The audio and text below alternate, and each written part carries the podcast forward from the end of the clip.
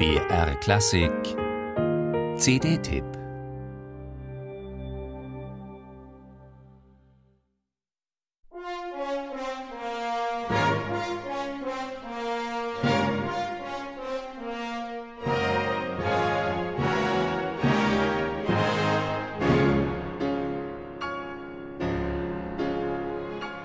Sein Kopf fällt seitlich fast vom Cover. So sehr an den Rand gedrängt ist er, der russische Pianist Jenis Kojuchin, auf seiner neuen CD mit Klavierkonzerten von Grieg und Tschaikowski.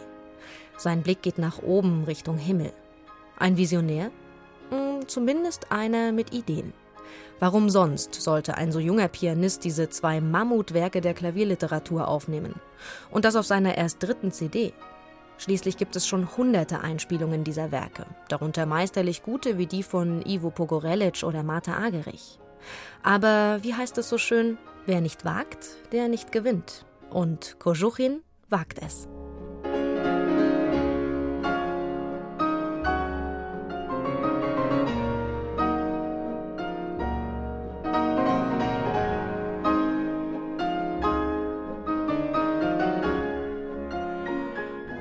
Man kann den Tschaikowski leichter nehmen, ihn tänzerischer spielen.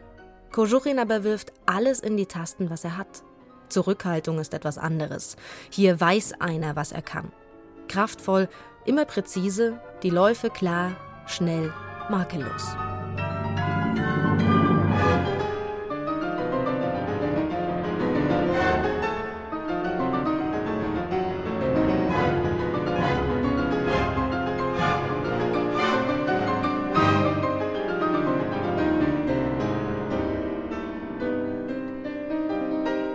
Das Rundfunksinfonieorchester Berlin unter Wassili Sinaisky ist ein Partner, mit dem sich ein Wettstreit lohnt.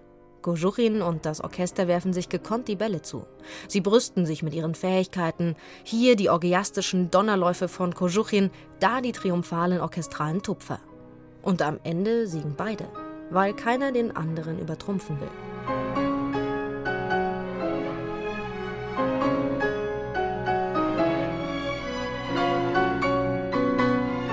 Hier bäumt sich etwas auf. Das ist wild und voller Energie.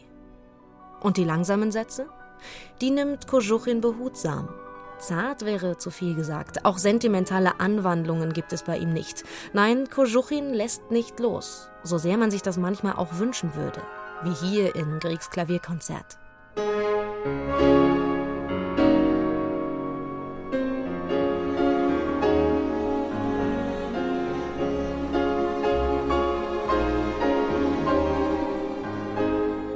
Klickt man sich durch Fotos von Kojuchin, schaut man sich Videos von seinen Auftritten an, dann sieht man einen kontrollierten jungen Mann, der so gut wie nie lächelt. Die Haltung aufrecht, die langen blonden Haare zu einem Zopf gebunden. Kontrolle und Beherrschung. Das sind Dinge, die Kojuchin auszeichnen. Auch am Klavier. Ein Pianist mit scharfem Anschlag, dem technisch alles gelingt und dessen Interpretationen trotzdem so etwas wie Seele haben.